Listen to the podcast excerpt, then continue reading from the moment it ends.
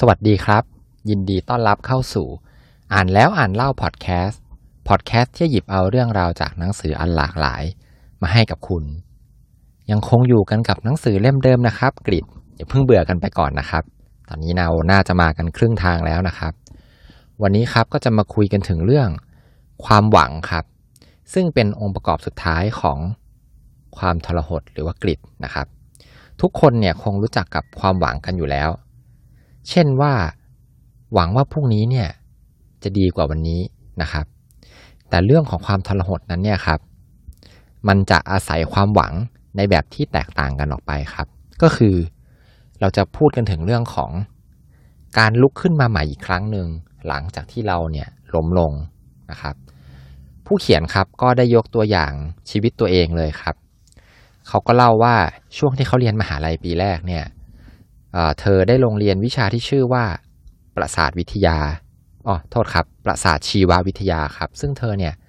ตั้งใจเรียนมากๆเลยนะครับ แล้วก็มั่นใจอยู่พอตัวเลย เพราะว่าเคยเรียนวิชาทำนองนี้มาตอนสมัยมัธยมแล้ว แล้วก็คิดว่าตัวเองเนี่ยค่อนข้างเข้าใจดีระดับหนึ่งนะครับ แต่พอวันสอบครับ ระหว่างที่ทำข้อสอบเนี่ย ยิ่งทำข้อสอบไปครับ ก็ยิ่งรู้สึกตระหนกนะครับ แล้วก็ เริ่มมั่นใจขึ้นว่าตัวเองเนี่ยต้องสอบตกแน่ๆเลยนะครับ ผลสอบนะครับก็คืออันนี้น่าจะเป็นสอบแบบสอบย่อยอะครับ ผลสอบก็แย่มากนะครับ ทีนี้ผู้ช่วยอาจารย์นะครับเขาก็เข้ามาคุยแล้วก็ให้คำแนะนำกับเธอว่าให้ drop เสียเถอะถ้าเกิด drop ไปเนี่ยมันจะได้ไม่ติดเกรดแย่ๆไปในใบเกรดเวลาจบออกมานะครับ เธอก็ฟังเสร็จแล้วเธอก็ยังยังเชื่อมั่นในตัวเองนะครับว่าน่าจะทำ ได้ดีขึ้นนะครับ ตอนสอบกลางภาค พอผลสอบกลางภาคออกมาครับ ก็ก็ยังคงแย่อีกครับ ผู้ช่วยอาจารย์เนี่ยก็ย้ำอีกเหมือนเดิมครับว่าให้เธอเนี่ยไปดรอปเธอนี่มันกลางภาคแล้วนะ เราเรียนมาครึ่งทางแล้ว ก็ยังแบบได้คะแนนแย่มากๆนะครับ สุดท้ายครับหลังจากที่เธอคิดทบทวนเนี่ยอย่างดีแล้วนะครับ เธอก็ตัดสินใจว่าเธอเนี่ยจะไม่ดรอปวิชานี้นะครับ นอกจากไม่ดรอปครับ เธอยังตัดสินใจอีกว่าเธอเนี่ย จะตั้งใจเรียนวิชานี้เป็นวิชาเอกด้วยนะครับ มาถึงตรงนี้เนี่ยครับ ผู้เขียนก็เล่าว่า ในวันนั้นเนี่ยจริง ๆ แล้วเนี่ยเธอมีอยู่สองทางเลือกครับ ทางเลือกแรกก็คือ เลือกที่จะนอนแล้วก็ล้มตัวลงครับ ยอมแพ้ แล้วก็ไปดรอปวิชานั้นนะครับ วิชาประสาทชีววิทยาเนี่ยครับไม่ไม่รู้เหมือนกันนะครับ ว่ามันเรียนเกี่ยวกับเรื่องอะไรนะฮะอีกช้อยหนึ่งครับก็คือ พูดกับตัวเองด้วยความหวังครับ แล้วก็กึ่งกึ่งดื้อเนี่ยครับว่า ฉันเนี่ยจะไม่ยอมแพ้หรอก ฉันจะต้องจัดการเรื่องนี้ให้ได้ ซึ่งเธอเนี่ยเลือกหนทางนี้นะครับ สุดท้ายครับหลังจากนั้นเธอก็ตั้งใจอ่านหนังสือมากขึ้นครับ แล้วก็พยายามทำทุกทางเลยครับ ไม่ว่าจะเป็นของานขอการบ้านขอแบบฝึกหัดเพิ่มนะครับ พูดคุยกับอาจารย์ แล้วก็นอกเหนือจากนั้นครับ เธอยังจำลองการสอบขึ้นมาด้วย เพราะว่าเธอ คิดได้ว่าตอนที่พลาดไปเนี่ยมันเป็นเรื่องของความกดดันในการสอบนะครับ เธอก็เลยแบบจำลองสถานการณ์การสอบขึ้นมา ซึ่งเธอก็ท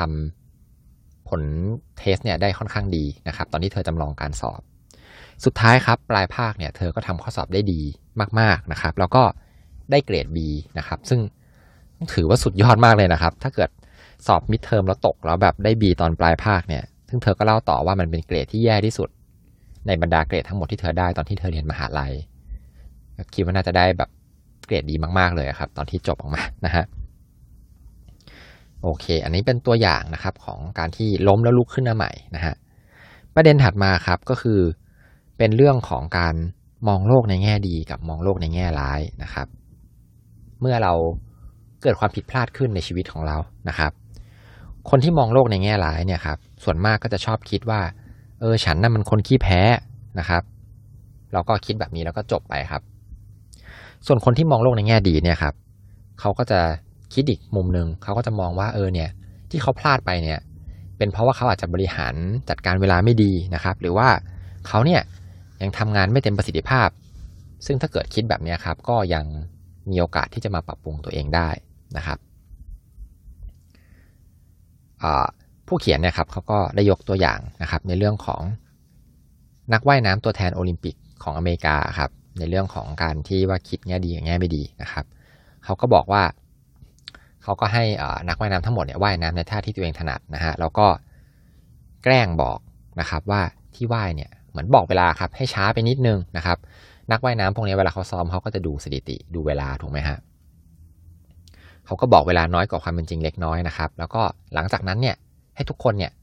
ว่ายใหม่ท่าเดิมเนี่ยอีกครั้งหนึ่งนะครับ กลุ่มที่มองโลกในแง่ดีเนี่ยครับเขาก็จะทำเวลาได้เท่า ๆกับเวลาเดิมนะครับ แต่แต่จริงๆเนี่ยในสถานการณ์จริงคือเขาบอกเวลาที่มันช้ากว่าที่ว่ายได้นะฮะส่วนอีกกลุ่มหนึ่งที่มองโลกในแง่ร้ายเนี่ยครับเขากลับทำเวลาได้แย่ลงกันกับทุกคนเลยครับ ก็คือเขาต้องการจะสื่อว่าแบบเหมือนกับ คุณไม่มีความหวังอะ่ะแล้วคุณก็เลยทำผลงานได้แย่ลงนะฮะ โอเค ประเด็นถัดมาครับ อันเนี้ยเขาพูดถึง growth mindset กับ fix mindset นะครับ ก็ไอเรื่อง mindset นี้ก็อาจจะไปหาอ่านได้จากหนังสือที่ชื่อว่า mindset นะครับของสำนักพิมพ์วีเลอร์นะครับ ผมเล่าย่อๆ growth mindset เนี่ยครับ มันก็คือการที่คนเราเนี่ยเชื่อว่าความสามารถของคนเราเนี่ยครับ พัฒนาได้นะครับ ส่วน fix mindset เนี่ยก็คือจะเป็นกลุ่มคนอีกขั้วหนึ่งที่เชื่อว่า ความสามารถต่างๆ เนี่ย มันเกิดขึ้นจากพรสวรรค์แล้วพัฒนาไม่ได้หรอก เกิดมาเก่งแค่ไหนก็คือเก่งแค่นั้นนะครับ ซึ่งก็แน่นอนนะครับ คนที่ทรหดมากกว่าเนี่ยก็คือจะเป็นกลุ่มคนที่เป็น growth mindset นะฮะเพราะว่าเขาเชื่อว่าพัฒนาได้เขาเขามีความเชื่อนะครับ ว่าแบบเหมือนการฝึกฝนอะไรพวกนี้มันทำให้คนเราเนี่ยพัฒนาขึ้นได้นะครับ อันนี้น่าจะผมคิดว่าผู้ฟังที่ฟังพอดแคสต์น่าจะพอรู้กันมาบ้างแล้วแหละนะครับ แต่สิ่งที่น่าสนใจครับก็คือ เชื่อไหมครับว่าเราทุกคนเนี่ยครับจริง ๆ แล้วเนี่ย เราอะจะเป็นคนแบบฟิกไมซ์เซตเสมอเลย เวลาที่เราผิดหวังนะครับ นอกจากเป็นฟิกไมซ์เซตแล้วเนี่ยครับ เรายังมองโลกในแง่ร้ายได้ง่าย ๆ ด้วยครับ เวลาที่เราแบบผิดหวังจากอะไรมาครับ เพราะมันเป็นเรื่องของความรู้สึกนะครับ ถึงแม้ว่าโดยปกติ base แล้วเนี่ยเราจะเป็นคนแบบ เป็นคนค่อนข้างมองโลกในแง่ดี เป็นคน growth mindset แต่ว่าเวลาเราเจอความผิดหวังนะครับ มันจะเป็น automatic เราอะจะ มากลายเป็นคนที่แบบเป็นทั้ง fixed mindset ด้วย แล้วก็มองโลกในแง่ร้ายด้วยนะครับ อันนี้ก็คือผู้เขียนนะเขาก็เขาเขาเตือนเอาไว้นะครับว่าเราเนี่ยต้องคอยย้ำเตือนตัวเองตลอดเวลาเลย เมื่อแบบเกิดเผลอหรือว่าเกิดเราเป็นคนแบบเนี้ยนะครับประเด็นถัดมาครับเขาก็พูดถึงเรื่องของคนสมบูรณ์แบบผู้เปราะบางครับ อันเนี้ยผู้เขียนเข้าหมายถึงว่า คนที่แบบเก่งนะฮะแล้วก็อาจจะมีพรสวรรค์เนี่ยคนเหล่านี้ เป็นคนที่รู้วิธีที่จะประสบความสำเร็จ และเขาก็ประสบความสำเร็จมาเรื่อย ๆ นะครับ แต่เขาเนี่ยครับไม่รู้จักวิธีการรับมือกับความล้มเหลวครับ ยกตัวอย่างเลยนะครับ อันนี้เป็นตัวอย่างนอกหนังสือนะครับ เราอะปัจจุบันเนี่ยครับเราจะเห็นได้เลยว่าคนเราจะเห็นบ่อยเลยครับ ว่าแบบเด็กนักเรียนที่เรียนเก่งๆหรือคนที่แบบชีวิตค่อนข้างเพอร์เฟกอะครับเก่งมาตั้งแต่เด็กเนี่ย พอเวลามาเจออะไรที่ตัวเองล้มเหลวแล้วรับมือไม่ได้อย่างเช่นแบบ เด็กเรียนเก่งนะครับ สอบได้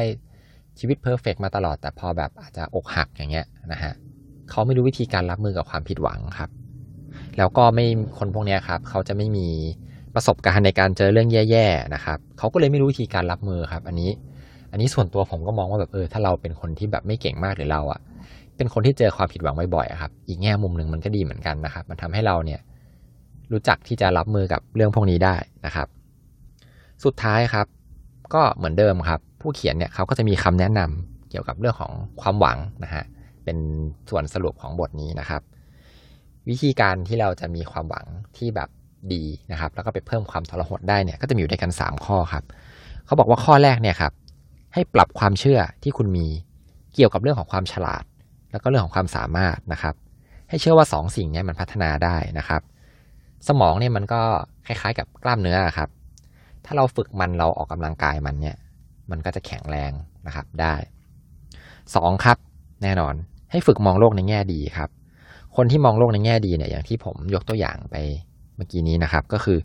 เขาว่าจะฟื้นตัวหลังจากความผิดหวังเนี่ยได้เร็วกว่านะครับ ได้เร็วขึ้นได้เร็วกว่าคนอื่น ข้อ3ครับ อันนี้น่าสนใจนะครับ ให้ขอความช่วยเหลือครับ ก็คือผู้เขียนเนี่ยเขาเล่าถึงว่าแบบในบางครั้งเนี่ย การที่จะล้มแล้วลุกขึ้นมาใหม่เนี่ยครับ มันเป็นเรื่องของการที่เขาอะได้รับกำลังใจจากคนรอบข้างนะครับ หรือว่าได้รับคำแนะนำได้รับโอกาสดีๆ จากคนรอบข้างนะครับ ก็อย่าให้ลืมเรื่องของการขอความช่วยเหลือครับ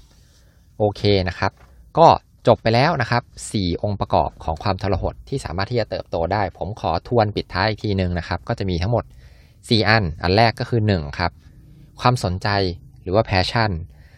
อันนี้ประเด็นสำคัญของหนังสือครับเขาบอกวิธีการค้นหา passion ด้วยนะครับ ลองย้อนกลับไปฟังใน2 episode ที่แล้วนะครับ ข้อ2ครับเป็นเรื่องของการฝึกฝนนะครับ ก็ที่น่าสนใจก็คือการฝึกฝนแบบจดจ่อครับ เป็นยังไงลองย้อนกลับไปฟังดูนะครับ อันที่3ครับจุดมุ่งหมายนะครับให้มองในมุมที่กว้างขึ้นนะครับ แล้วก็ให้มองจุดมุ่งหมายเนี่ยให้ไปเชื่อมโยงกับผู้อื่นด้วย มันทำให้เราเนี่ยมีเป้าหมายที่ชัดเจนมากยิ่งขึ้น นะครับ อันนี้ก็เหมือนเดิมย้อนกลับไปฟังได้เหมือนกันนะครับ ข้อ 4 ก็คือความหวังที่เราคุยกันวันนี้นะฮะทั้งหมดเนี่ยครับมันคือการสร้างความทรหดจากภายในนะครับ ทีนี้คราวหน้าครับ เราจะมาคุยกันถึงเรื่องการสร้างความทรหดจากภายนอกครับ ก็คืออาจจะเป็นเรื่องอยู่ด้วยกันประมาณ2อสเรื่องนะครับ เป็นเรื่องของการการเลี้ยงลูกยังไงให้มีความทรหดนะครับ แล้วก็สนามฝึกความอดทนครับไอ้ความทรหดครับ อันนี้น่าสนใจ ไม่แพ้ เนื้อหาที่มันผ่านมาเลยนะครับสำหรับเนื้อหาในวันนี้ครับ ใครที่ฟังแล้วชอบนะครับ ก็ฝากกดแชร์ ให้เพื่อนๆเนี่ยได้เข้ามาฟังกันนะครับทาง Facebook นะครับแล้วก็ฝาก Follow Podcast ของเราในทุกแอปพลิเคชันที่คุณรับฟังนะครับ ไม่ว่าจะเป็น Podbean SoundCloud Spotify นะครับ ตอนนี้ฟังได้หลายช่องทางมากเลยนะครับ แล้วก็สุดท้ายครับขอบคุณมากเลยนะครับ ที่ติดตามรับฟังอ่านแล้วอ่านเล่าพอดแคสต์สวัสดีครับ